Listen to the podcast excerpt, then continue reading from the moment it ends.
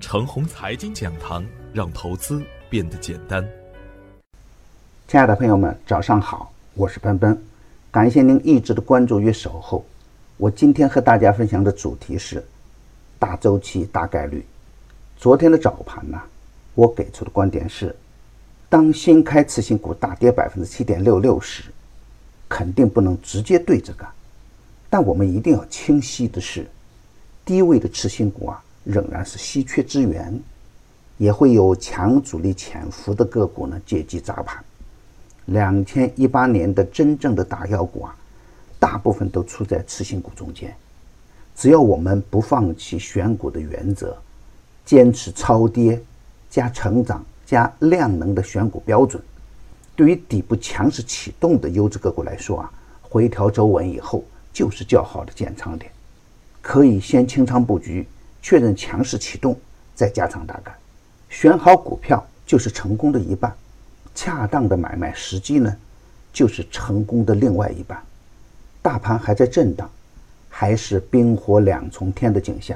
而对于底部优质的个股来说呢，只缺一个美美的倍量或超倍量，底部放量启动，就可以积极跟上，坚定跟踪中小创，创业板不回稳，不盲目入场。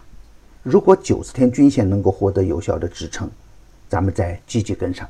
从板块资金动向的数据来看，昨天在资金的流入榜上，食品加工以三点七八亿的资金流入排名榜首，其后依次是白酒、煤炭、百货零售、医疗器械。而从流出榜来看呢，饲料养殖、证券保险。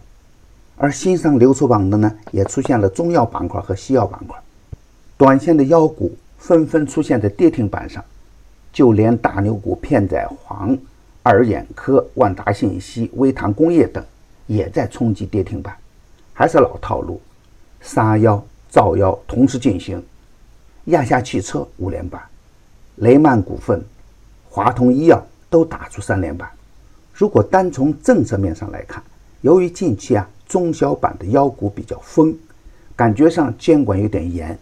近期监管的目标是啊，确保股票等金融资产不形成价格泡沫，再加上小票特定的有点多。短期的明星股高位出现猛烈的砸盘，南京巨龙、罗牛山等价格都断崖式的下探。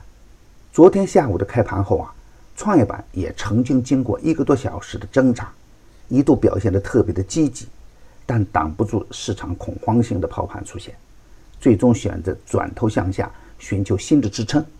而单从技术指标来看呢，创业板上一次的反弹来自跌破九十天均线后的第二天，而创业板的大周期呢也支撑创业板出现形态上的反转。从主板的技术指标来看，指数小阴小阳，个股冰火两重天，这也是较为明显的底部特征。两市就缺一根放量的大阳线。从市场的情绪指标来看，A 股加入 MSCI 呀，总体利好大盘。而这样的利好呢，早在过去的一年中提前兑现。面对利好到来的时候啊，显得有些慌乱是正常的现象。打开一个下行的空间，更利于后期走得更加稳健一点。从资金面来看，独角兽上市的赚钱效应。在药明康德的身上得以充分的体现，再加上富士康的上市、宁德时代的上市以及后续的其他独角兽的上市，都是吸金大户，短线资金偏紧是正常的现象。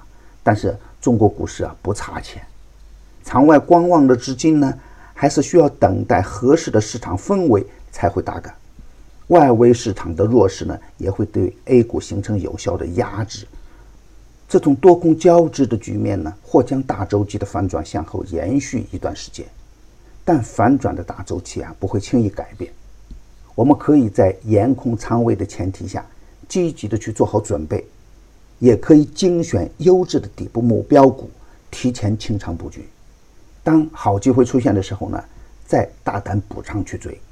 如果沪指快速去冲三千点，那就应该是更好的机会。低莫怕，高不贪，咱们耐心的去等机会。创业板出现强势信号的时候啊，就可以加仓打干。第二季的牛散选牛股啊，我们实现了周周赢盘。第三季的第一讲刚刚上线，只需关注陈红财经微信公众号，回复关键字六六六，即可获得价值一百元的优惠券。优惠时间呢，截止到六月三日。加入牛散选牛股啊，你也能享受每周营盘的盛宴。与牛散结缘呢，您将成为下一个牛散。送人玫瑰，手有余香。感谢您的点赞与分享，点赞多，幸运就多；分享多，机会也多。谢谢。